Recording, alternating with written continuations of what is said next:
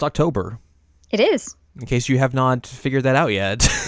it's been October for a little bit, but you know, October brings about some some certain things. It brings about a chill in the air. Unless you're in Florida. Unless you're in Florida, then it's just like it's still summer. What are you talking about? Get out of here. uh, you know, the nights get longer, Uh huh. and that means it's time to get spoopy, Spoopy. Which is what we're going to do today here on episode 97 of the seasonal anime checkup OVA. It's a podcast where we have conversations about video games, anime, and manga. Hello, I'm Jared, joined as always by the spoopy queen herself, Doc Al and Ladium. Hello. and we're gonna get totally spooky Mm-hmm. because that's that's exactly what we're gonna do. From the person who's like, "Oh, I totally love all the spookiness." I mean, neither of us like spooky. No. Uh, so you came up with an idea Mhm. to kind of resonate with with this month. Uh, something we kind of had on our list of ideas for a while now, but uh, we're gonna talk about some video game urban legends, Mm-hmm. spooky things, those sorts of things. I'm excited. So we're gonna get uh we're gonna get spooky. Kind of. It's just gonna be like, here's this thing that people thought was real, and then it turned out it wasn't real. Because that's usually how these go. Yep.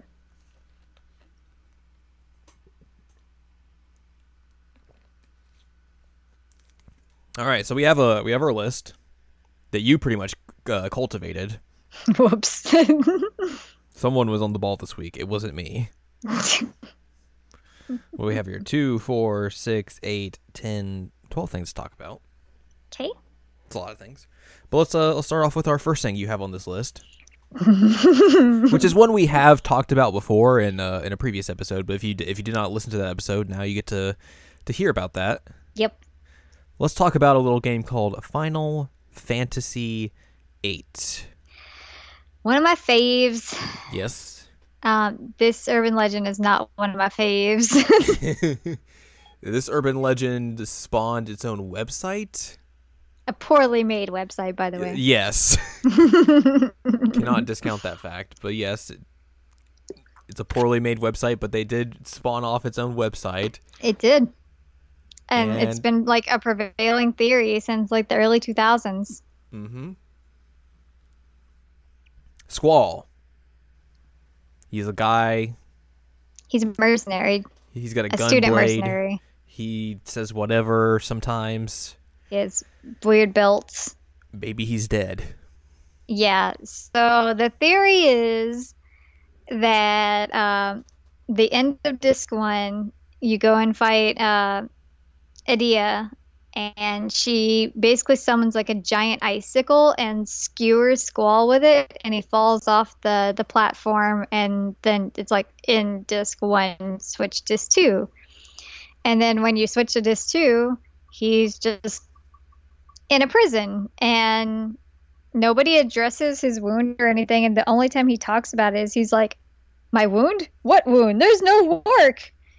And so the whole concept behind this squall is dead theory is that the icicle actually killed squall and that everything post disc one is like his dying dream of how it would have played out.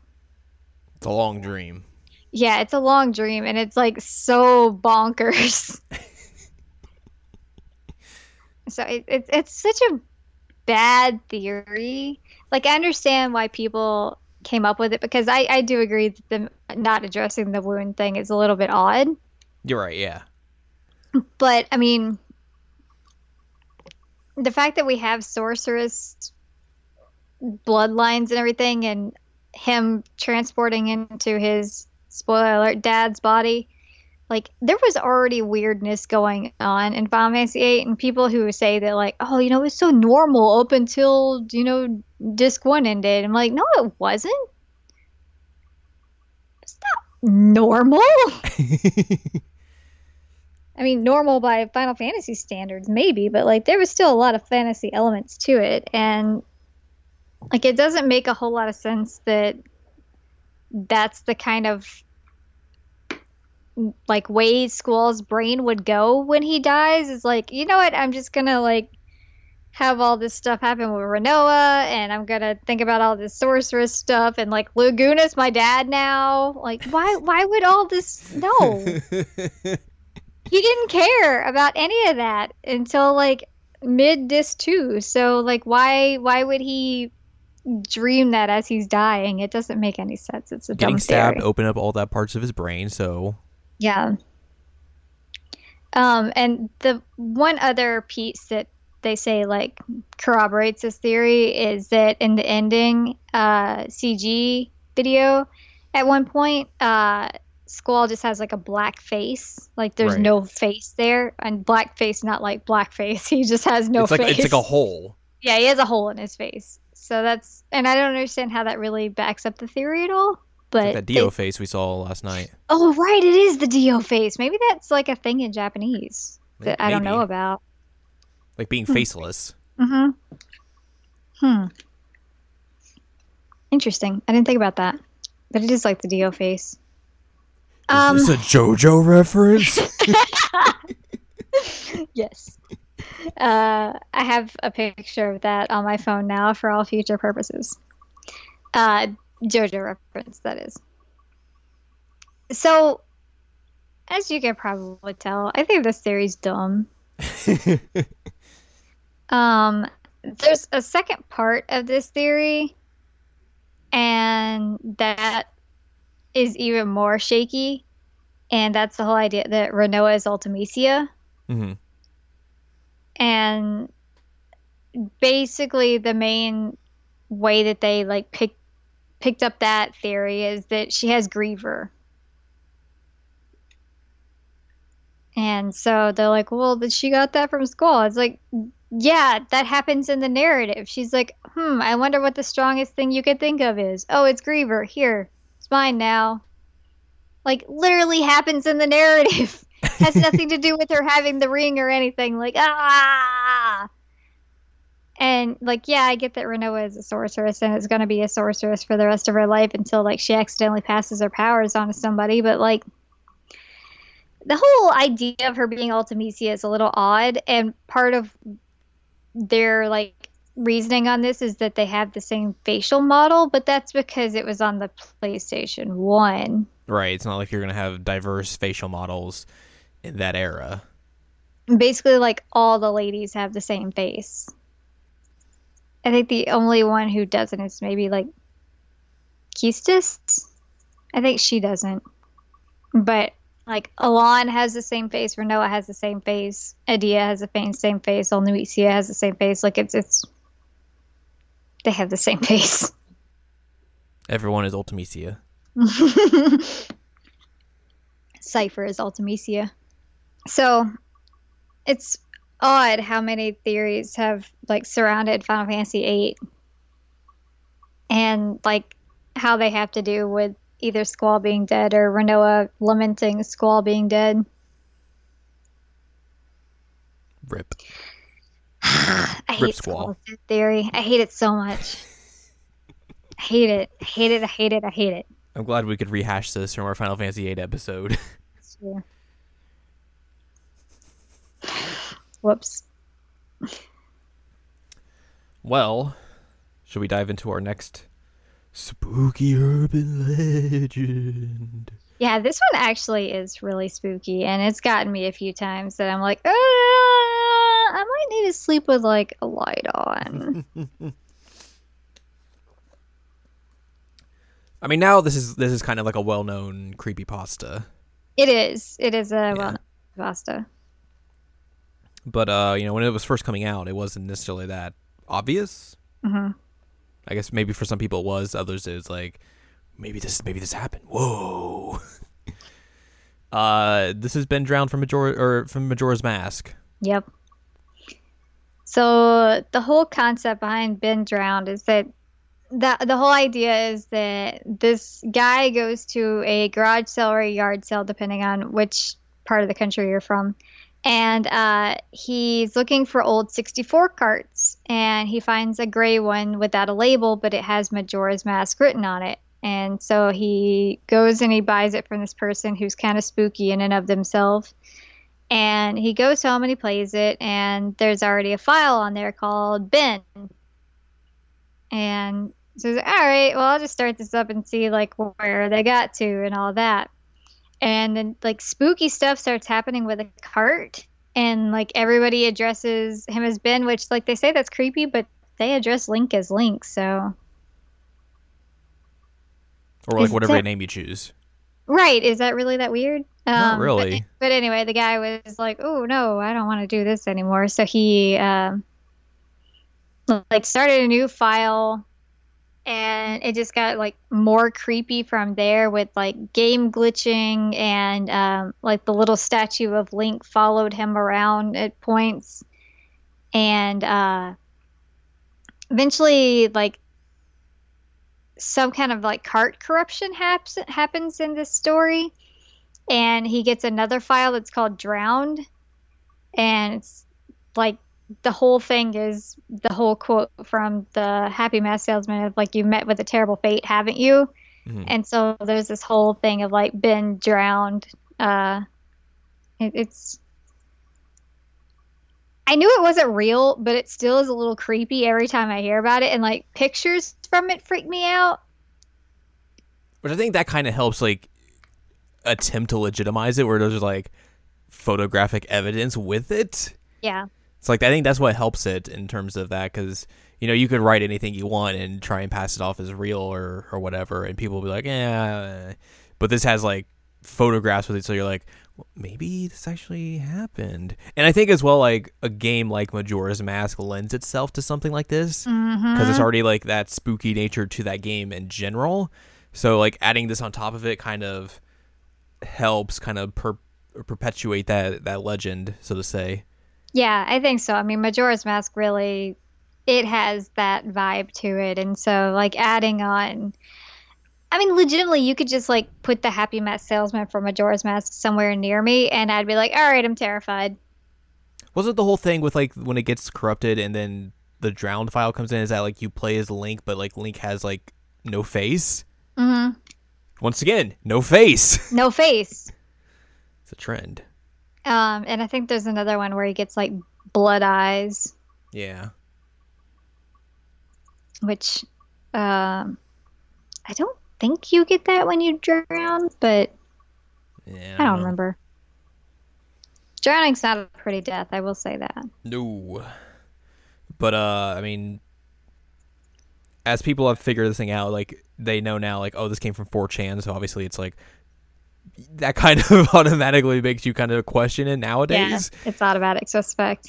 So but yeah, like, you know many people have kind of fallen for that thing, so it's been well documented. So it's not it's kind of hard now to like try and trick someone with it, but you know, you probably still could. There's probably someone out there who's not heard of it. Maybe. Maybe. Just I don't know. depends. Do we want to like traumatize children? I mean, we were pretty much already doing that. Okay, you're fair. You're, you're fair. You're right. That is fair. Let me get my sentences straight. I mean, nowadays there's probably like creepy creepypastas about Minecraft or something. That's the way the the Uh, the kids. There actually is an urban legend about Minecraft. There is. hmm I just don't know enough about Minecraft to actually like make Yeah. sense of it. All right. Uh, should we uh, should we move on to our next one? yeah, Okay. We gotta go back in time a bit. yeah, to a wild time called the 80s. the wildest time. I mean, not wrong. Uh, so this is an arcade game that people have probably heard about. It's, I mean, it's also an actual game now, Yeah. Which kind of is a weird thing in and of itself. But uh, back in the '80s, there was this rumor about a game called Polybius, and there's there's actually like weird differentiating stories about it because some people like use the Polybius story to claim that it was killing people, and other people will say it was like a government inside job to like watch people. Yeah. So the one that I hear the most is that it was um oh dang it, what was that military thing that they did? I mean, there's a lot of Ah. military things that they've done. Yeah, but it was like a um not like the the sheet thing. Like government ex, uh, uh, uh, experimentation. Okay. That's the word I'm looking for. What what was the I'm looking it up, sorry. But uh, okay, so the one I usually heard the most was that it was killing people. But that oh, one that's what is you heard? that's the one I always heard the most. Oh. But that one is like it's gets con- it gets um confused with um what was it Berzerk, Berzerk. which was a game that people were like trying to get like extreme high scores on and like literally actually dying playing. Yeah. If they got 666. Yeah. There was a rumor to that, but like didn't people actually die playing that or was it just like Yeah, two guys died. So, and so like it kind of conflated that into you know oh arcade games are killing people, and then that kind of got tied into Polybius a bit, depending Yeah, on who you ask. Like the urban legend goes that way, but I think it's more people being confused about just like that general atmosphere and the time period of people being hysteric about all sorts of things. I mean, that makes sense. Yeah. Um, but also it was just like this whole thing of like you know there was no like it wasn't a mass produced cabinet it was just like you would find one somewhere in the back corner of a arcade and then it was like what is this and then people would play it and oh god they would something would happen to them or, and stuff like that yeah, it was it was in Portland, Oregon, is where the whole theory, like conspiracy theory, comes from. Um. Anyway, I can't find the thing that I'm looking for, but the one that I heard most often was the fact that it was used for like government experimental like testing.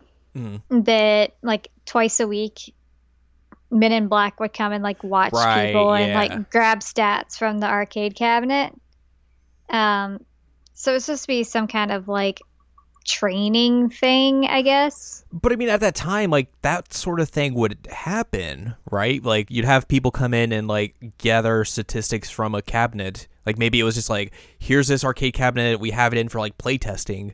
uh developers or someone's going to come in and get information from it and see like okay well here's like scores and everything. Here's how people are playing on it.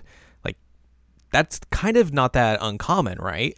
It's not. Um i mean you would definitely have people come in and check the the cabinets often but and especially if it's like a test cabinet that makes Mhm. a lot of sense that they'd have somebody checking on it but uh you know the whole men in black thing is a little maybe they just made that up but right uh i think it was probably just the whole like you said the atmosphere of it the like newness of this arcade cabinet there was so few of and then like with people checking it regularly there's like woo this must be the government and you know the 80s was a high like the early 80s was a big time for the cold war so mm-hmm. so people was- were on edge there was already a lot of paranoia and that kind of thing right but i always thought this one was really cool like the theory behind it Yeah. the urban legend whatever you want to call it It, so so correct me if I'm wrong, but did Mhm. they actually make legitimate like was there actually like a Polybius cabinet? um Because I've seen like there's pictures around, but like none those of could them be are just- the same yeah, they could be reproductions and all that sorts of stuff. Yeah, so I have not ev- actually found any evidence that there was a cabinet that exists, Mhm. like a real cabinet that was the game that still is intact. Right. Um, people have like remade it based off of memories and that kind of thing. Which like is just ridiculous because how are you going to remake something that didn't necessarily exist? Yeah, it, it's it's messy, but um, you know, I, I could be wrong, and somebody can correct me if I am wrong, but I have yet to see any solid evidence that like this game actually does exist still, Mhm. um, as it was at the time. And it's so weird to like, like you said, reconstruct a game based off of memory. Like that's gonna mess with you a lot, especially if you already think that it's kind of like a government conspiracy. making you have nightmares and that kind of thing. And um, from what I understand, a lot of it was the same kind of like epileptic pulsing type scenario with the lights. Right. And so maybe that lends itself a little bit to it. Like maybe maybe somebody had like a an epileptic epileptic fit or something when they were playing it. Mm-hmm. And you know that kind of like lended it to because kids spread stuff really quick. Oh yeah, yeah, yeah. Of course. Of so course. if somebody has like an attack in an arcade, then I'm sure that you know, 50 kids are gonna know about it immediately, and then they're gonna spread it out. But like it's gonna keep getting a bigger fish and that kind of thing, you know. hmm So that's probably what I would guess on it, but who knows? But now there's actual there's an actual video game called Polybius that came out last year by Yeah. Jeff Minter. Yeah. So now you can make your own decisions. Is it going to ruin your life? Are you going to become a government uh, I guess what's the word I'm looking for? Government agent. Pawn? Yeah, that agent's good. I guess it's no. yeah. What a weird thing. Yeah, but it's so neat, like to think about the fact that this entire urban legend just came about from like a playtest of an arcade cabinet Mhm. in Oregon. Right. like, oh man, gaming's crazy. you know, let me just rearrange that sentence. People are crazy because they'll believe and make up anything. Yeah. Yeah. Well, speaking of crazy, let's talk about this next game, Kill Switch. Kill Switch. So you didn't know a lot about Kill Switch when I put it on the list, right? No. Okay. Um so anybody who knows me at all knows that I have a weird affinity for Russian history and just Russian stuff in general. uh, I can't explain it. I don't understand why, but I do. So Kill Switch has always been a really crazy game to me, and like this is another one in the fact that like nobody actually knows if it really existed. Mhm. Nobody knows. And if it did exist, it's genuinely like a terrible game. It's usually how a lot of Um, go. Yeah. So what Kill Switch was is it was a Russian-made video game, and you can play as two different protagonists. But one is this girl who's stuck in a mine, and you have to solve puzzles in order to escape the mine. And it's supposed to be like the first psychological horror game. Right. Uh,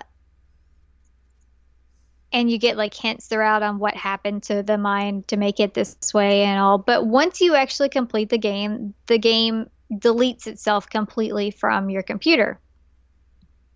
And so it there was about like 5,000 copies I think supposedly made. And if they delete themselves then like okay, you don't have any more copies of this game. It's done. Um side note, the second protagonist is hilarious because it's like a invisible ghost protagonist. Uh but supposedly in gameplay, like unless you have a certain item, you just can't see your character at all.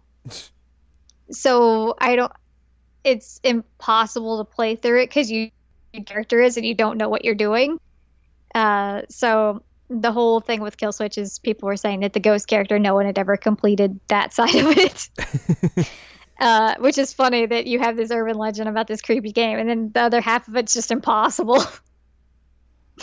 um, so Kill Switch probably would have like just not mattered at all in terms of urban legends if it if it had just been like this. But adding on to the theory is that there was an instance a few years back that supposedly a Japanese guy bought one of the last surviving copies of Kill Switch and he bought it on eBay for like nearly a million dollars. And he was going to stream it. He was going to do a let's play. And from what they were saying uh, about this, he basically uploaded a video of him that was like two minutes and he didn't say anything. You couldn't see his face. He had his head down on his desk, and all you could hear was just him sobbing. Which seems ridiculous. Yeah. So, um, it it kind of got a renewed mythos behind it because of that. Whereas, like before, it was just you know a weird Russian game that deleted itself. Like you said, it's kind of like a Kojima. Because there, there was a supposedly there's a quote from Kojima about him wanting to make a game at some point where like you beat the game and then the the disc basically just burns up. hmm Which that sounds like a Kojima thing that he would want to do. It does. He's that kind of person. But also like th- this seems questionable because the thing I read was that like this game came out around the time of like the NES. Supposedly like it was around that time with development. Would the technology even exist for it to basically erase itself back then? I don't think so, um, but I don't really know. Right. It's a good question because it was an early PC game, Mhm. and I mean, how would it have worked back then? And also, like, you know, if it erases itself after you beat it, like, you would have physical copies of the game. Mhm. Why would you not be able to reinstall it? That's a good point. Because that's, you know, back then, that's the way PC games worked. It was that, you know, you're getting this on a, a butt ton of floppy disks or something of that nature, hmm and that's how you play your games. Like, it's not like it is today where, you know, you're going to download it from the internet and have it that way. Like, if it was that, if it was more like that, like, it might make more sense because you wouldn't have another, a physical copy of it, so you'd have to try and find another version of it. But with this, it's like, you have the physical copies. They're not burning up or exploding or getting eaten. Like once the game is erased from your computer, the computer unless there's like hidden files that like say that tell the computer, "Hey, don't install this." But even then, they would probably be able to. You could find that and delete those. Like you would put the disc back in and would just reinstall the game. 1989. So I like, just looked it up. I feel like there's way more like holes in this story than other ones we've kind of talked about thus far where it's like you can kind of pick this one apart too like way too easily for it to like be legitimate. Yeah, I mean it, it's if it existed, like, and I know that people have also recreated this one. Um, it was bad, and the whole reason that like it has any kind of real lasting impact on it is because of the urban legend behind it and the fact that it like self deleted apparently. Right. I think if that idea had not gotten out about the self deletion, that this game would have just like No one died would in care. obscurity. Yeah. Yeah. nobody would care. It's kind of like uh, some of these like supposed urban legend games kind of have that reputation because like they do something weird, but a lot of times it's just like they're bad games. They're Like, really bad games. You look at this, you look at something like um what is it, like Hong Kong 97 where it has like it's infamous cuz it supposedly has a dead body in the the game over screen like a legit dead body picture. But that game is like super duper bad. he agrees. yeah. my god, that's funny. I didn't realize there was a dead body in a game. I haven't seen that. Yeah, supposedly like the game over screen fic- features a picture of like a legitimate dead body. Yikes. Yeah. But also that game is just like really really terrible. I believe that. So, I mean, if you're relying on dead body gimmicks, then I'm pretty sure you don't have a good game. Let's just be real. well, what do we talk about another game featuring a Speaking of- supposed dead body? Dead body. Um, so I'm excited about this one. Uh, I mean, not because of the topic at hand, but because I love this game. Um, and eventually we're going to talk about it on the podcast once I finish it. But Mhm. uh, so Luigi's Mansion was originally going to be like a darker version of like a Mario game. Right. Um, somewhere along the line, they decided that they wanted to lighten it up a bit because, you know, who wants to have a dark and edgy Mario game? Let's be real. Miyamoto saw that and was like, "No." yeah, no. Um, so what this relies on is an odd shadow and that idea that it was darker at some point and that maybe there were leftover assets. hmm Um, but the whole idea is that Luigi's Mansion is like post Luigi committing suicide, which is crazy. um, because there's one scene in the game where Luigi goes and he answers a phone in a room, and you see a shadow and the shadow is like lifted off the ground and has the arms straight down and it's definitely Luigi. And so people have interpreted that as like he he hanged himself.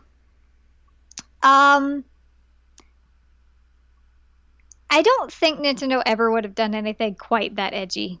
Right. That does not seem like their type of thing. No, I think that that was probably just an error in like the Luigi shadow from him going into the room. Right. Uh, and people argue like, oh, but the other shadows all make sense. And it's like, yeah, but gaming errors do happen. Like, Right. it happens. This one just is unfortunate, and I'm interested to see if like they fixed it in the 3DS version. yeah, that's what I was going to ask if you think like they would actually address that at all or I mean, it makes sense if they would. It would make sense because like you really don't want people to think like Luigi like hanged himself in in this game. And especially in that Uh, era, like Nintendo was way more protective of their first party IPs at the time. Yeah. So like I don't think they would go that far to be like, "Oh, we're to make an edgy Mario game." Like that just doesn't seem like the thing they would do. No, it doesn't. And I think the whole idea that like it was going to be an edgy Mario game in the first place is probably not true. Uh, because how would you make it edgy? I mean, it's Luigi running around a mansion with a vacuum cleaner. It's like the same people who wanted uh, Twilight Princess to be like this edgy, realistic, gritty Zelda game. Yeah. And it's just not that. That's not what Nintendo does. And that's fine. Um but the whole idea of this is just so bizarre to me and I'm really really interested to see if they've changed it uh, when I go through the game, but Yeah. uh yeah, apparently Luigi committed suicide and Luigi's Man before Luigi's Mansion happened. Rip. Rip. That's why the He's sequel the happens. That's why they're making a third one. Mhm. He's actually Casper the friendly ghost. God. That's a reference people are totally going to remember. Yeah. Whoops. Whoops. All right. Um I've, I've brought I've brought a I brought a clip. Oh, a clip. Not not a clip, but I've brought something to the to this discussion. Um there's an interesting urban legend that surrounds the Super Famicom version of Shin Megami Tensei. Correct. And essentially, the gist of it is, is that like there is a slight, slight, slight, slight chance that if you boot up the game, instead of it going to like the main menu, it'll just display a screen with text all over the screen that says "Sugu ni Sugu ni Kese," which literally just says "Turn it off." So it's just turn it off all over your screen. And so, essentially, this urban legend kind of came about in 2003 on some Japanese message boards. Uh, apparently, there was a forum thread called "Scary Glitches in Retro Games," and Seems legit. this poster comes in and says this verbatim. I think I read about this somewhere else on here in a Megami Tensei thread, but I'll post it anyway because I think it's pretty fitting. One day somebody was in the mood to play SMT1, so they went over to their Super Famicom and flipped the switch to turn the power on. Now, normally when the game boots up after the Atlus logo appears on the screen, you're supposed to see the game's iconic magic circle, right? However, this time nothing happened. The screen was just pitch black and it stayed that way. Thinking it was strange, they decided to wait a little bit and see what would happen, and when he did, the words Sugu ni flashed onto the screen. However, when I honestly when I read it, I thought it was pretty but it was still pretty scary in its own right. So that happens. And then basically nothing else comes of it. But a year later, there's another thread that's kind of about the same stuff, and supposedly there's a developer from Atlus that comes in. Oh. And this person says, Well, this story definitely takes me back. Maybe it's finally time I shed a little light on this. You see, I'm the one who implemented that into the main game, and I conspired with another programmer to make it happen. At the time, it was pretty commonplace for games to have hidden stuff inside of them, so without telling any of the main staff, I set out to put something in the game that would be befitting, befitting the Megami Tensei name. At first, I had the screen set to appear with a 1 in 256 chance, but that frequency was still a little too high for my liking, and I worried that le- that would lessen the impact of it.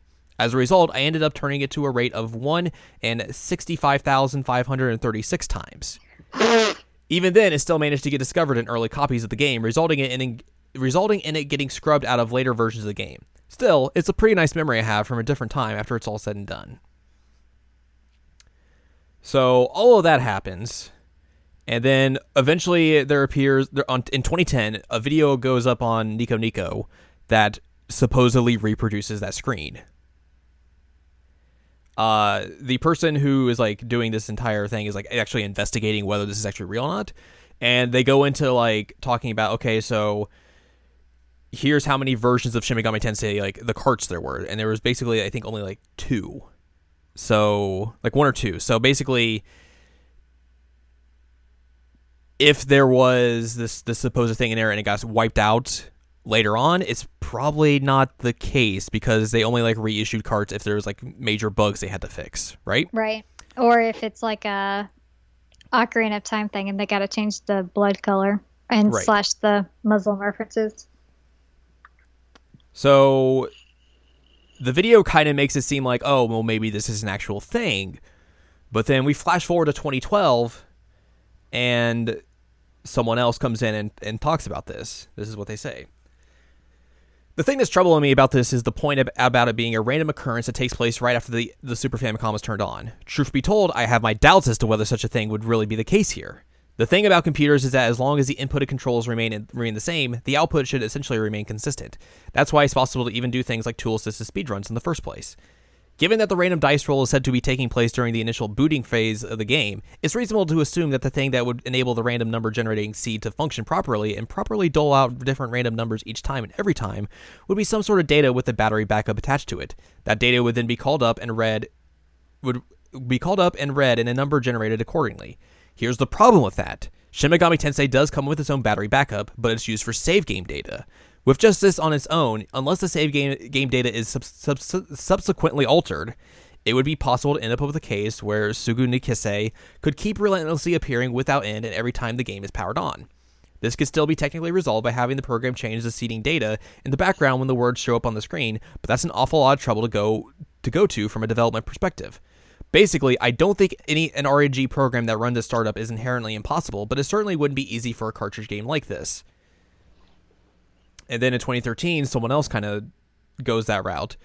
One way of doing this with a battery backup would be to implement a timer and have the game constantly keeping track of how many seconds have passed since shutting down, and then when the game is booted up, booted up, use the number as the basis of generating a random number. It could also be accomplished by having a dedicated program run in the battery backup region that keeps counting a number up as its first task at startup, and then only having the screen appear once every 65,536 times that way.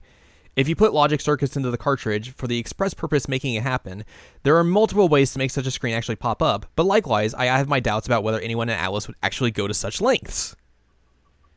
So people are like are like really diving into this like, well, about that. Yeah, see, that would be my question: is couldn't you just look at the source code and see if it's in there? hmm But, But but the thing that gets tricky is that the person who is who is investigating this kind of figures out that this didn't happen in Shin Megami Tensei 1. oh, So if we go back to that original post, the first line is that I think I read about this somewhere else in a Megami Tensei thread. yeah, And then if you go back to a post that happened in 2002, this brings it up again, or like is the precursor to bringing up. There was this one time when my friend was playing Shin Megami Tensei 2. oh, It was oh. the middle of the night, and when they turned it on, the Alice logo didn't pop up. It was just a pitch black screen. Just as my friend was wondering whether the cartridge wasn't making proper contact with the system, the words Sugu ni Kese appeared onto the black screen all of a sudden in red text. Ever since then, my friend has never touched a Megami Tensei game. so, in the year between that first post and the 2003 post, the, the story gets shifted from Shin Megami Tensei 2 to Shin Megami Tensei 1. And that basically makes the whole thing completely different. Because obviously, if it's about SMT two and not SMT one, you know, you're not going to be able to reproduce that in SMT one. Right. So the uh, the funness of of urban legends can just kind of be easily construed in that way, where it's like, oh, I I didn't I forgot which game it was, so now it's this game now and not the other one. But also, I think like they've kind of come up where that's that's also bunk, but this also ties into um uh Persona 4 Arena. hmm So if you had a pre-release version of Persona 4 Arena, the Japanese version, They made a joke about it, didn't they they? make a joke about it. So like if you're playing it before release and you boot it up and the information ticker down at the bottom where it would have like, you know, stuff about the game, stuff about like DLC and all that sort of stuff, it literally just scrolls Sugu ni Kese throughout the entire thing and that's all it scrolls, That's funny. which is really good. I like it when developers like make fun of themselves or make fun of like urban legends, that kind of thing. I think it's fun. Especially because like if you're playing that game pre-release, like not many people are going to see it. Right. So like that's the perfect time to do that. I agree. Uh, Yeah, but I, I think also, you know, that kind of urban legend works because you know those SMT games are you know spooky in their own right. So like you could kind, that's the kind of thing you could buy and be like, maybe that's a thing that happened. Yeah, I mean it's kind of like Majora's Mask in the sense that, like the atmosphere is perfect for it. Mhm. So you know, it, it makes it's one of the ones that's actually like somewhat believable as opposed to like Luigi's Mansion where it's not at all believable. Right. uh, well, speaking of ones that could be potentially believable, Okay. let's talk about uh, Lavender Town from the Lavender Pokemons. Town. So uh I have to make sure I get my my bearings on this one. From what I remember in reading this, that the whole idea is that in the Japanese release of Pokemon, is it Red and Blue? Yes, the original Um, ones. Yeah, the original. When kids got to Lavender Town, uh, because of the music, they started like committing suicide. That was the yeah, that was the rumor. Yeah. which like it, it's help it's pep- perpetuated by that because when they localized the pokemon games for english changed the releases they music. changed the music and i think at the time of the pokemon games coming out like japan was having a real like a real bad problem with kids committing suicide They did, yeah. so like obviously you know pokemon was such a huge thing huge thing so people put two and two together and was like well these pokemon games are making people commit suicide Not actually thinking about like, hmm, I wonder why these children are committing Right. suicide. it's just oh this is a popular thing so that's that's exactly the reason and then you know the information about about Nintendo of America changing the music that also kind of added to it. It was like well they had to change the music because there was something bad in the song that made people want to commit suicide clearly that was what's happening It's odd because like, why did people latch on to Lavender Town? I, I guess because it was the creepy nature of that of that town where it's like that makes sense. it's I all like- it's- that's the place where you get all the ghost Pokemon there's a graveyard there the music's still fairly creepy it is. So I guess it's kind of the same thing as Majora and SMT, and, And, that like- like, the creepiest part gets right it. and then also that kind of like led into like that whole um what was it pokemon black cart where it was supposed to be just like all lavender town stuff and it was just like yeah. they turned pokemon to a horror game or something like that it's like once again it's all about lavender town Yeah. Damn you, Lavender Town. Um. So yeah, I I don't think that this one has any real substance to it. Like there, like you said, it was a weird coincidence that it was like Yeah. at the time that they were having this like suicide crisis, and it, it, it it'd be like if if if america right now i mean you could kind of say this like it has a problem with young people committing suicide and it was like it was higher than like it potentially is right now in terms of statistics like you would have someone who would look at that and look at like it'd be like oh well playing fortnite causes people to commit suicide well, and there was a thing like last year that people were saying like Doki Doki Literature Club makes children commit suicide. And it's like what, What? children should be playing Doki Doki Literature Club? And two, Wow. like it was a thing. It was like on BBC that they were saying that people were committing suicide because of playing Doki Doki Literature Club. That's and so like this is always a thing that like keeps coming up and like people try and find like a, a media cause of this as opposed to like an actual yeah. cause It's what it is. What are the kids into? That's clearly the cause of it.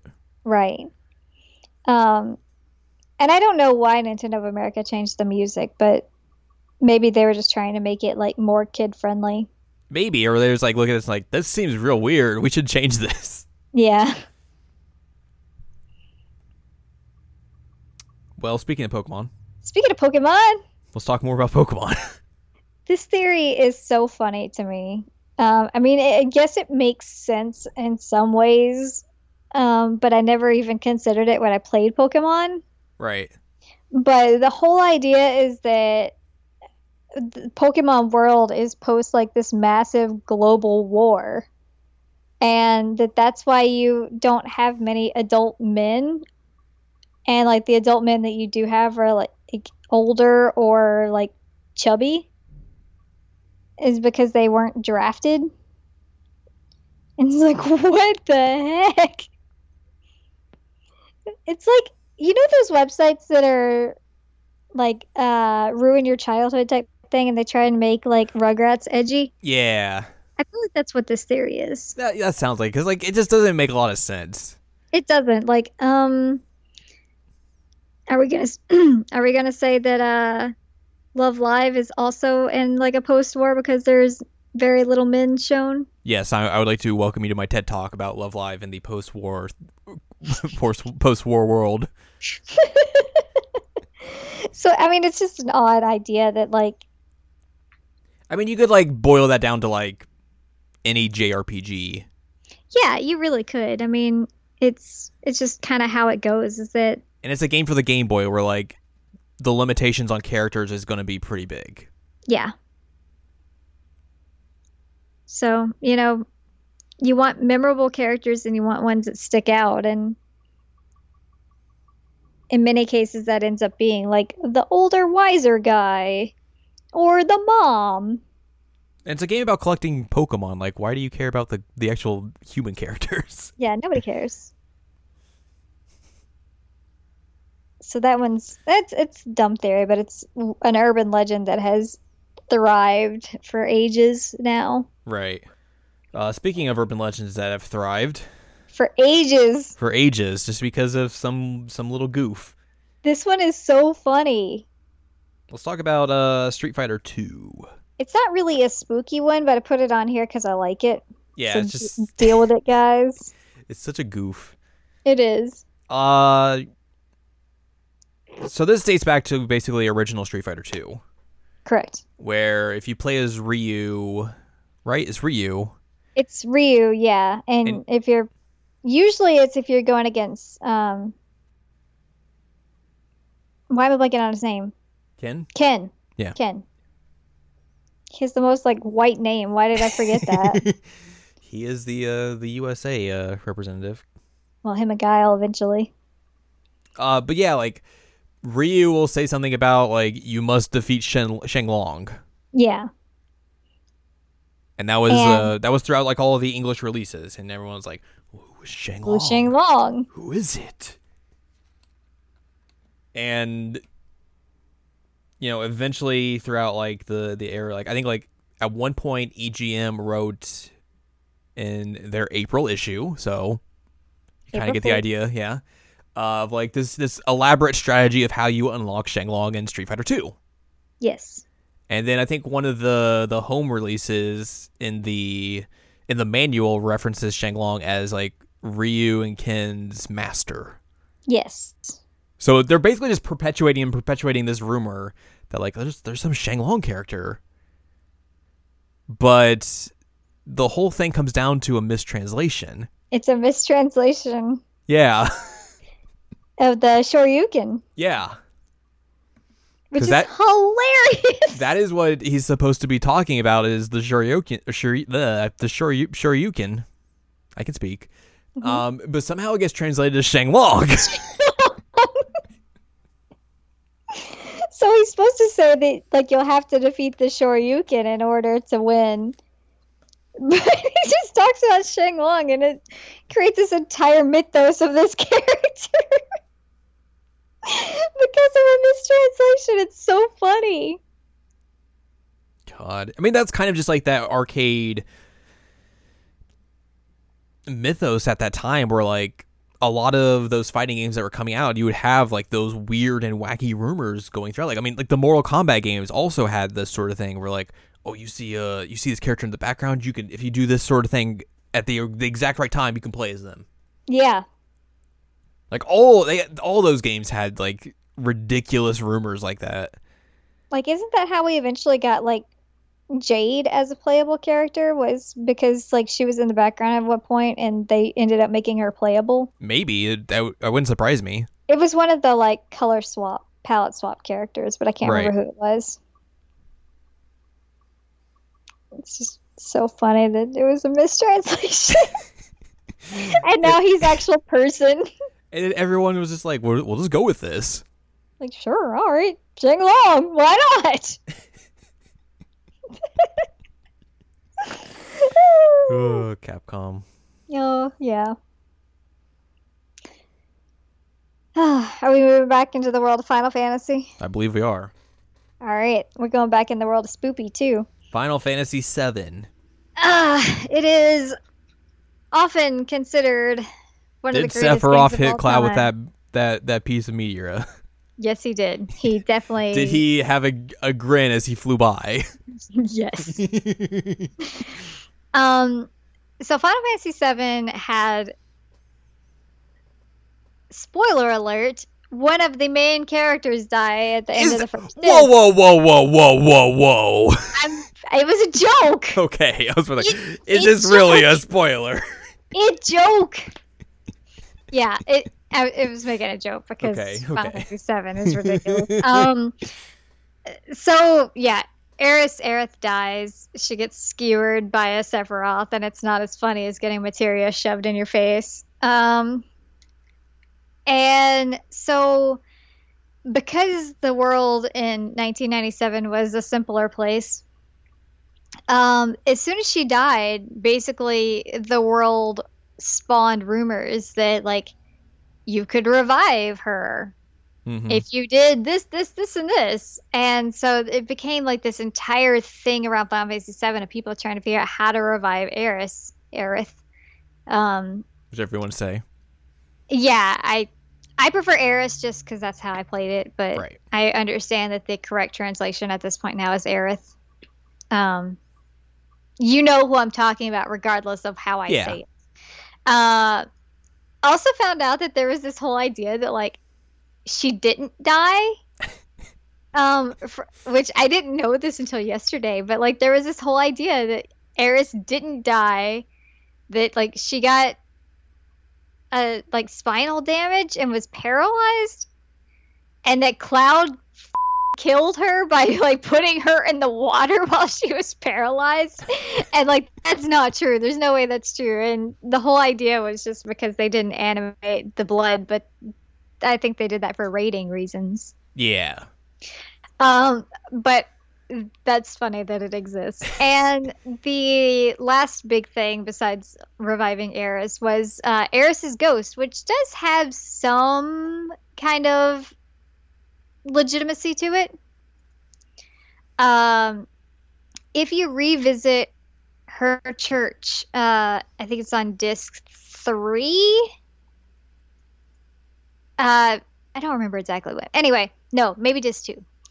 Uh, anyway, if you revisit her church, as soon as you walk in, like you see some kids playing in the flowers, and you'll see like a ghost version of her, like tending to the flowers. And the question is, is it supposed to be like Cloud remembering her because that's what she was doing when he Mhm. met her? Or is it like her ghost returning there? Well, I gotta tend to Uh, the flowers. Yeah, like dang, these flowers are gonna die if I don't do it. I mean, I died, so I shouldn't let them die. That's two of us dead.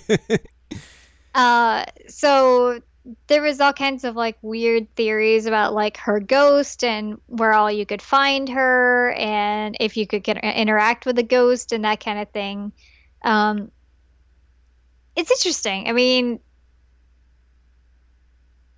there's so much about Final Fantasy VII that like people latched onto, and as much hate as Aeris gets, her death really, really impacted everybody, and you can't lie about that. Right. Um, and considering that the whole reviving Eris thing went on until like the internet became like really, really prominent in like mid 2000s. Right. Um, I mean, people really, really tried for ages. And I remember this being a thing like when I was a kid of people Mhm. like going onto like AOL message boards and stuff and talking about how you could revive Eris. It was in magazines. Mm-hmm. It's kind of Um, one of those things that's kind of sad that is basically gone now. Is that just ridiculousness of crazy rumors that you would hear about in games and go out and try yourself, like like the whole like, well, go find Mew in Pokemon Red and Blue. He's under this truck, Under the truck. under the truck, all that sorts of stuff. Like you can't really replicate that anymore these days because everything is online immediately and if you come up with some crazy rumor it's just going to get debunked in like at most a day Yeah. I mean, it makes me a little nostalgic for the days of uh, like people trying to figure out how to revive Eris and yeah Sheng Long and stuff. But yeah um, I mean, I guess it's great because if I get stuck in a game, I can find it really easy. yeah true Um, but it it the internet's been terrible for urban legends. Let's be real. Yeah, yeah you're not wrong you're not wrong Ugh. well we've talked about some urban legends you want to talk about a curse I do want to talk about a curse. a curse. Uh, I guess Which- that. Before you talk about this, let me just say I'm surprised I knew about this one. That's true. Well, you did work at a GameStop. I worked at a GameStop. That's the only reason I know about this. Anyway, continue. This basically is is kind of a a rehash of a different curse. Oh, there's a different curse. Yes, if you are, I don't know how aware, aware of you you are of the Sports Illustrated cover curse, No. where athletes would be prominently featured in Sports Illustrated, and then something bad would happen to them. Yikes. That is a that's a common thing throughout uh throughout sports. Like that is that is definitely a thing that is permeated through sports culture ever since you know sports illustrated debuted in the 60s Mhm. um eventually it made its way to video games with the john madden nfl franchise which prior to 1998 all of the iterations of the game featured madden on the cover. Hmm Nothing And- bad ever happened to him. No, he's he's great. In 1998, with the release of Madden 99, they decided to put play- they decided to put players on the cover. Thus began the long-running tradition of the Madden curse. Madden curse. And uh, we're gonna go through uh, all these curses that happen to people. Oh man, I'm excited. I- Started- I'm not for them to be cursed, but Starting with Madden NFL 99, cover athlete Garrison Hearst of the San Francisco 49ers. Uh, had a great year in, in 97. Led the 49ers to the playoffs in 98. Uh, but, you know, he suffered a horrifying broken ankle in the second round of the playoffs. Ooh. Supposedly, complications from the surgery caused a bone in his foot to die. How does a bone die? I don't know. Early prognosis indicated that he might never play football again. Oh my god, He would go on to miss the next two seasons rehabilitating that injury. that's terrible. Madden NFL 2000 had dual cover athletes uh, Barry Sanders of the Detroit Lions and Dorsey Levens of the Green Bay Packers. Barry Sanders, one of the greatest running backs of all time. Uh, Is that true, or are you just saying? it? legitimately true? Okay. Uh, Dorsey Levens had two seasons of over a thousand yards. People thought he was a surprising choice, but uh, here's where the curse hits. Uh, not long after the uh, the cover athlete Barry Sanders was announced for Madden 2000, he retired from the NFL. so they basically, so this is a weird thing as well that kind of happens where you get like a cover athlete and then either like they switch teams and stuff like that. So you have like these weird kind of rare covers that happened. So after Sanders retires, they put Levens on the cover. Uh, but also the season after he appears on the cover, it was his last as a star as a starter because nagging injuries limited him in 1999. And the Packers would post their worst record since Brett Favre joined the team in '92, and then he would be released from the Packers in 2001. All bad. Madden 2001 featured Eddie George from the Tennessee Titans on the cover. He was a Heisman Trophy winner from Ohio State. That means you're the best college football player. So, in his career at that point, he had been, you know, pretty consistent, injury free. Everyone was like, all right, well, nothing bad's going to happen here. Uh, well, he kind of made a few mistakes and screwed up one of the their their season during that time, and basically after the season, he would never run for more than 1,200 yards in a season again, and he averaged less than 3.4 yards per carry for the remainder of his career, which is not good numbers. I say I don't know what that means, but it sounds bad. Yeah, that's not great. Madden NFL 2002 featured Daunte Culpepper from the Minnesota Vikings. He's a quarterback. Uh, in the 2000 season, he led the Vikings to an 11 and 5 record, conference championship game, threw for 4,000 yards, rushed for 500 yards. You know, he was uh, he was well on his way. But here comes the curse. A few months after being named the cover athlete, he suffers a knee injury against the Pittsburgh Steelers and misses the rest of the 2001 season. And then the following season, he threw 23 interceptions and only 18 touchdowns. And of course, and this is basically the year when the the quote unquote Madden curse kind of starts rearing. Like people start talking about it. They're like, "This is this something's happening here." Madden 2003 features Marshall Faulk of the St. Louis Rams. He's a running back. Uh, I believe this is like the year after they won the Super Bowl, so you know makes sense. Uh, but basically, the at the season, you know, following his cover athlete status is basically when he starts to kind of go downhill. He wasn't able to rush for a thousand yards, and then basically would get a lot of like just beaten up, broken up, and then eventually the 2006 season he would not be able to participate, and then he was gone gone from the league. Madden 2004. I was like, did they just erase him? just What erased him. happened? Madden 04. Michael Vick Oh, I know this guy. of the Atlanta Falcons. he sucks. Uh, shortly after he was announced as a cover athlete, he fractured his right fibula in a preseason game that made him miss the first 11 games of the season. And then, of course, you know, there was the whole dogfighting thing. Isn't a fibula like really hard to break? I mean, it's like a leg bone. Aren't those like the hardest break bones to break? I don't know. I see a lot of people break their legs, so. All right, well, never mind. Get some more oh calcium, guys. Yeah, drink drink milk, please. Or cheese. Madden Don't drink 05. don't drink cheese. Uh, featured Ray Lewis of the Baltimore Ravens. That name sounds familiar. Uh, in the season after his cover athlete uh, cover, he failed to record a single interception for the first time in his career. The Ravens failed to make the playoffs, and then in the following season, he tore his right hamstring. Also, he might have murdered a dude. What? And kind of Is that why his name sounds familiar? Probably. How, how do you murder a guy and get away with it? You're famous. Okay, yeah, fair. You know the right people. Madden 06 featured Don- Donovan McNabb of the Philadelphia Eagles. Uh, he was having a great 2005 season, and then he got a groin injury and was put on the injured reserve for the rest of the season. He injured his junk. Uh, the following year, he really didn't recover, and in week 11, he tore his ACL. Oh God. And then the rest of his career was kind of just very inconsistent. Madden 2007 featured Shaun Alexander of the Seattle Seahawks. Uh, his 2006 season was immediately derailed by a broken foot in week three, just a few few months after being named the cover athlete. He did not rush for a thousand yards since becoming a starter for the Seahawks in that time. And then he had a, a bad 2007 season, played with injuries, and would get cut from the, the roster in 2008. He apparently addressed the Madden curse in a 2007 interview by saying, "Do you want to be hurt and on the cover, or just hurt?"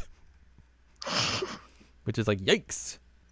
Madden 08 featured uh, once again two different athletes. It had Vince Young of the Tennessee Titans and Luis Castillo of the San Diego Chargers. Oh, this is the first one that I sold. This is because they had split because one was just the regular and then the other was a Spanish language version.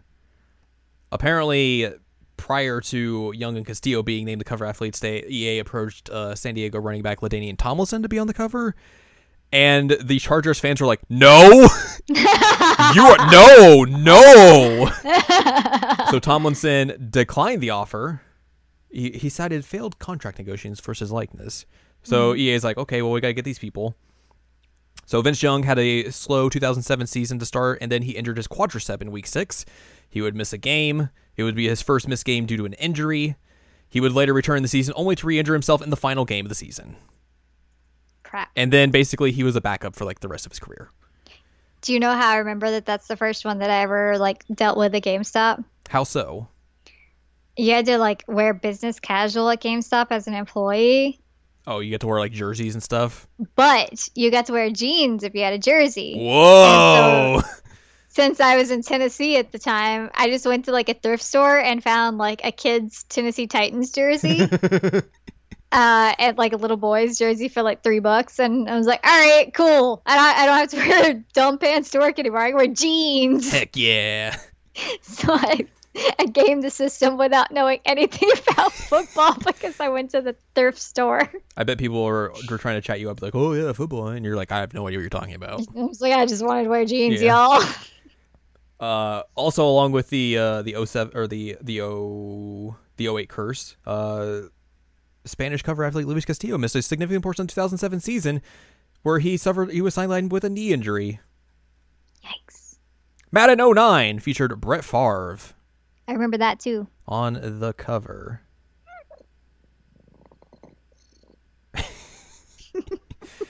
Uh, so they debuted the cover with him on it, and he had the, the Green Bay Packers jersey. This was basically, I think, after he had supposedly retired. And then immediately he's like, hey, by the way, I'm back. I'm going to sign with the New York Jets. So they had to switch the cover to put him into a more updated uniform. And then he came back and was just like really meh with the Jets and suffered a, a, a right shoulder injury late in the season. Whoops. Madden 2010 featured double athletes, two athletes on the cover Larry Fitzgerald of the Arizona Cardinals and Troy Polamalu of the Pittsburgh Steelers. Uh, so Fitzgerald actually had a pretty decent season. Did he Yeah. escape the curse? He's he is kind of widely considered as one of the first examples of the the curse missing its mark. Uh, he set several personal records over the course of the 2009 season. Had a slightly letdown of a season in 2010, but still had really good numbers. The only thing that kind of happened was that he was unable to play the 2010 Pro Bowl due to a rib injury. So, for all intents and purposes, like he gets he gets he gets off scot free almost. Polamalu, on the other hand, sprained his MCL in the first in the first half of the of week one in the 2009 season. He he missed four games.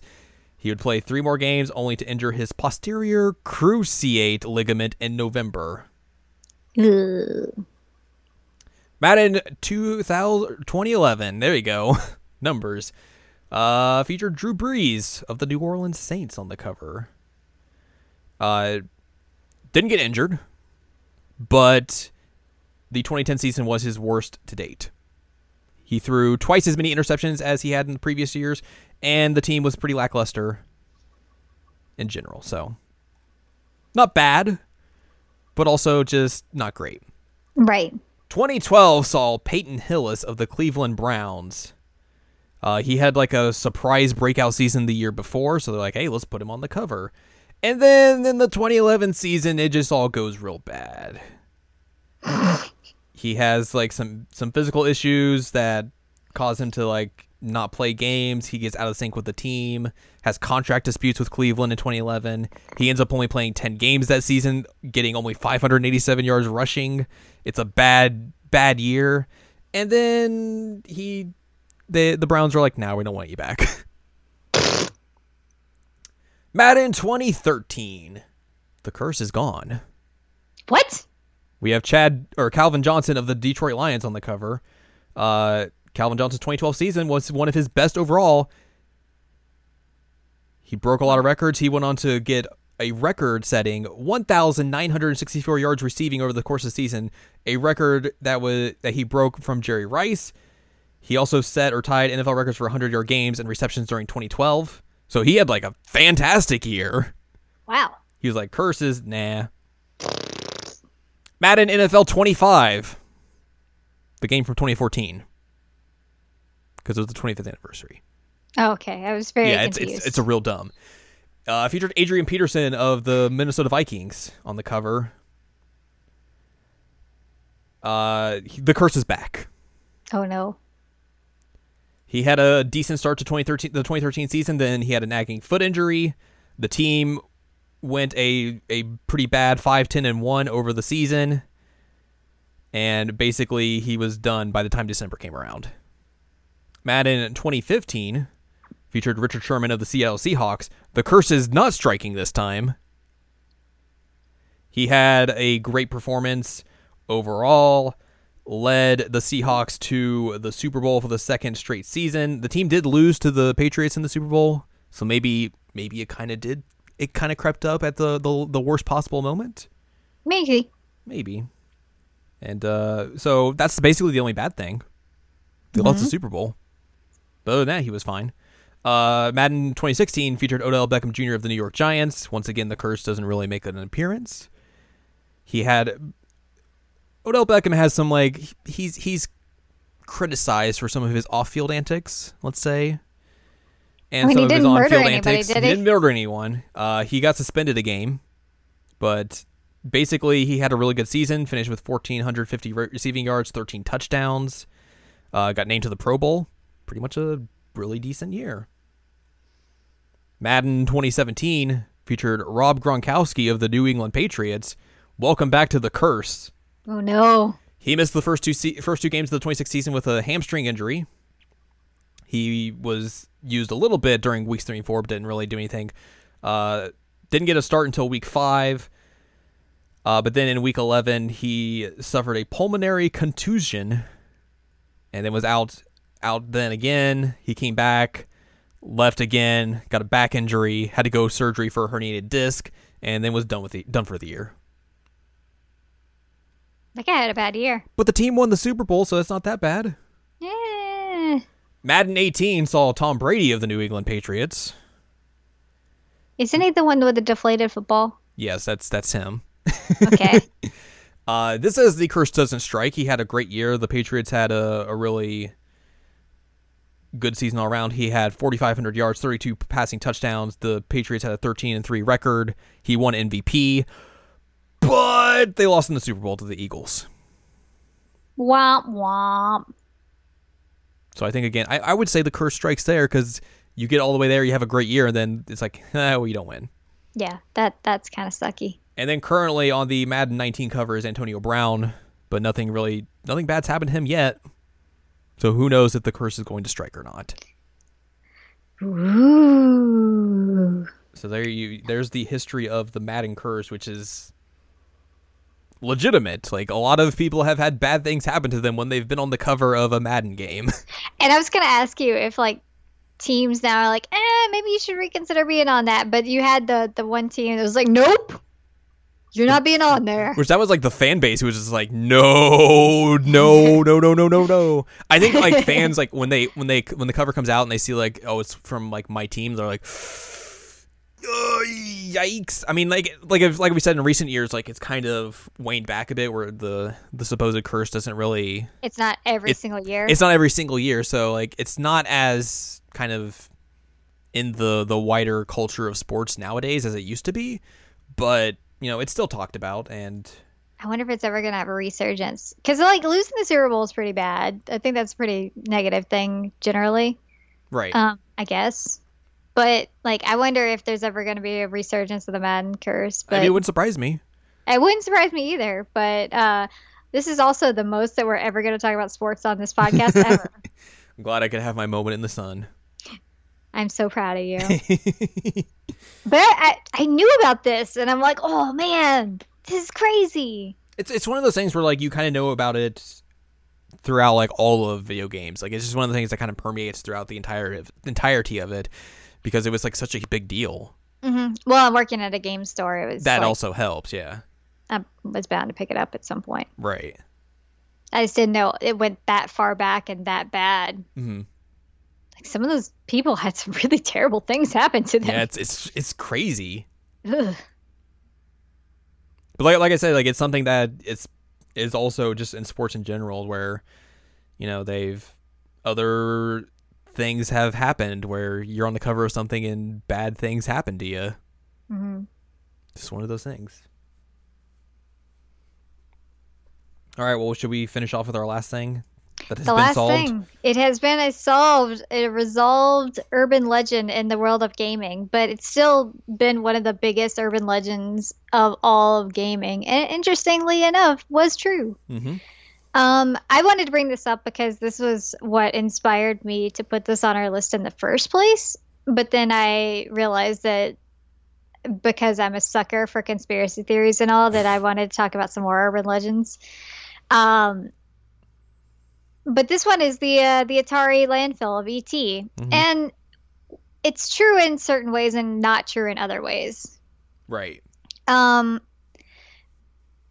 but you started hearing like rumors in 1982, 1983 that there was uh, a landfill in uh, New Mexico, right?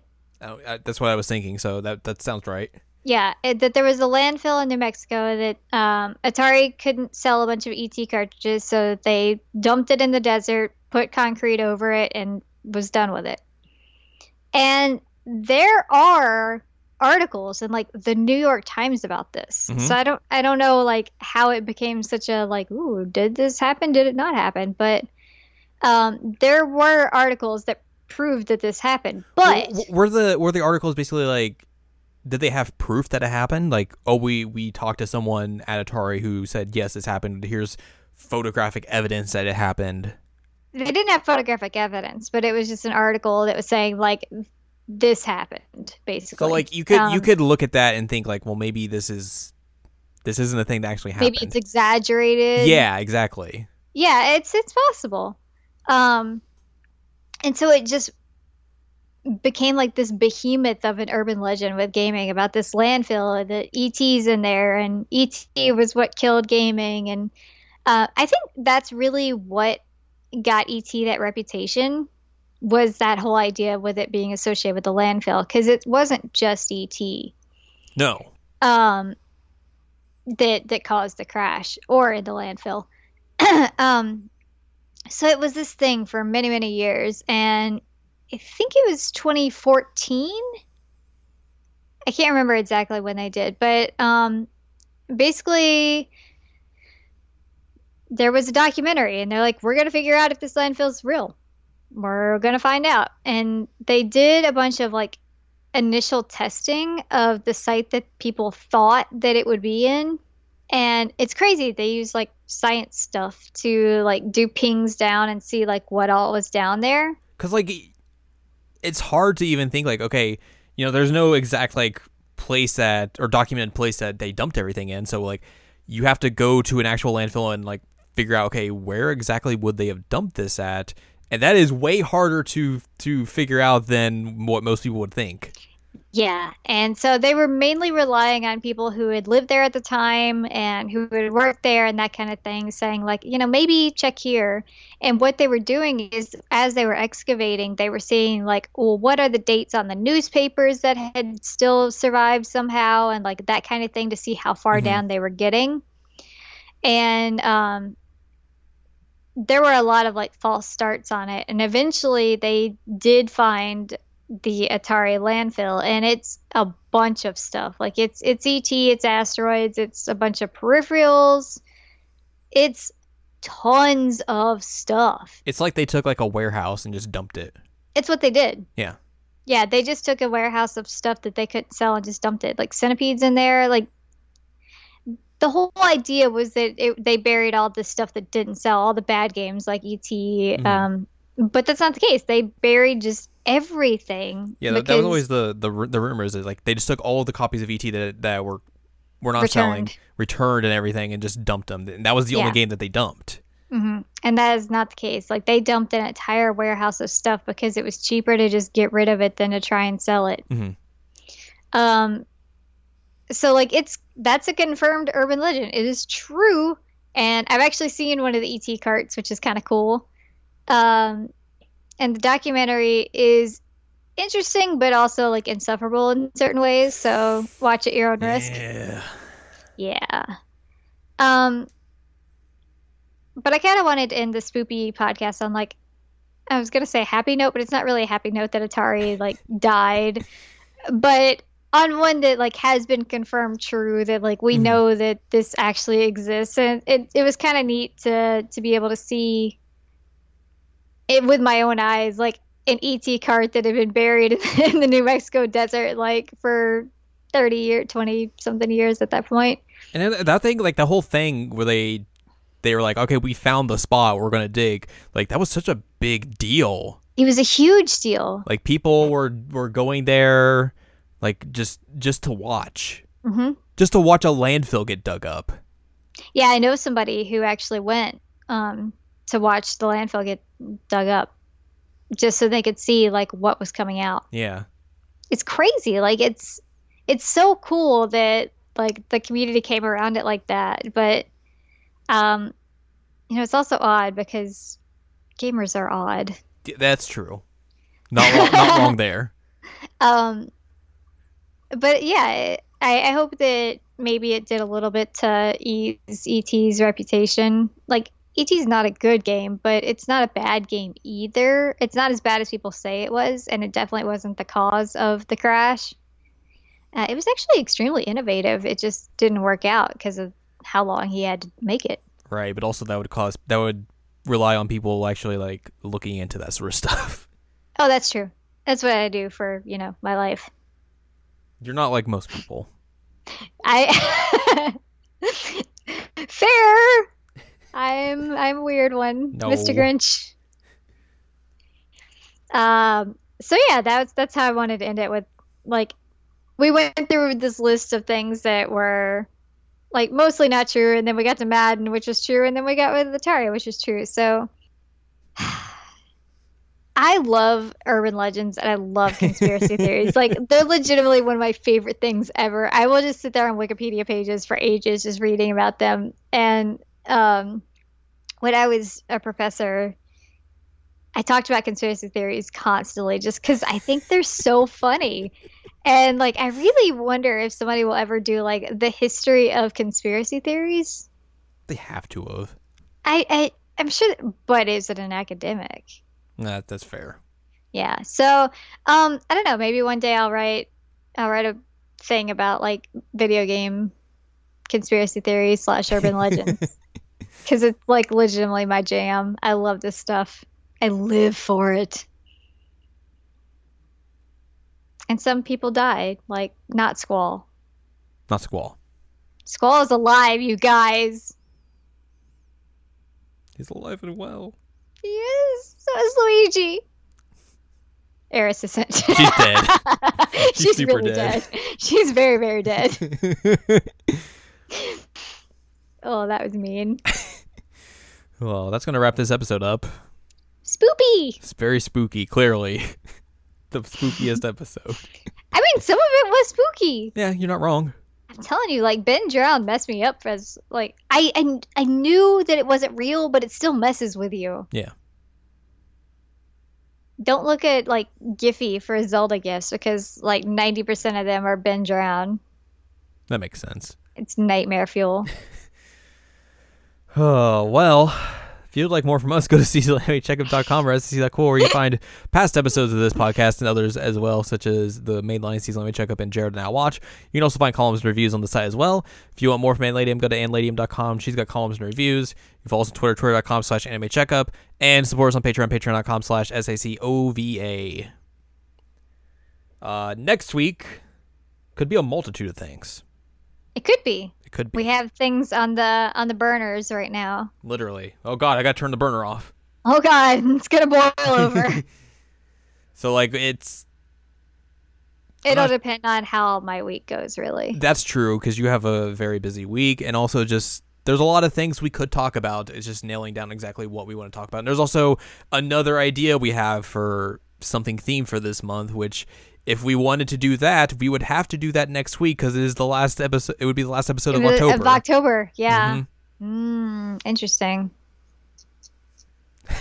we'll have to talk about it off air. We will have to talk about that. So yeah, we have uh we have a we we actually have for a preview like we have a, a lot of stuff we could do, but we're just like we just haven't nailed it down yet. Yep. So we don't want to we don't want to give our cards out quite yet. So, uh, so look forward to that next week, and uh, watch out for don't get don't get tricked by an urban legend. Squall isn't dead. Squall is dead. He's not dead. I'm sorry, he isn't dead. He's not dead.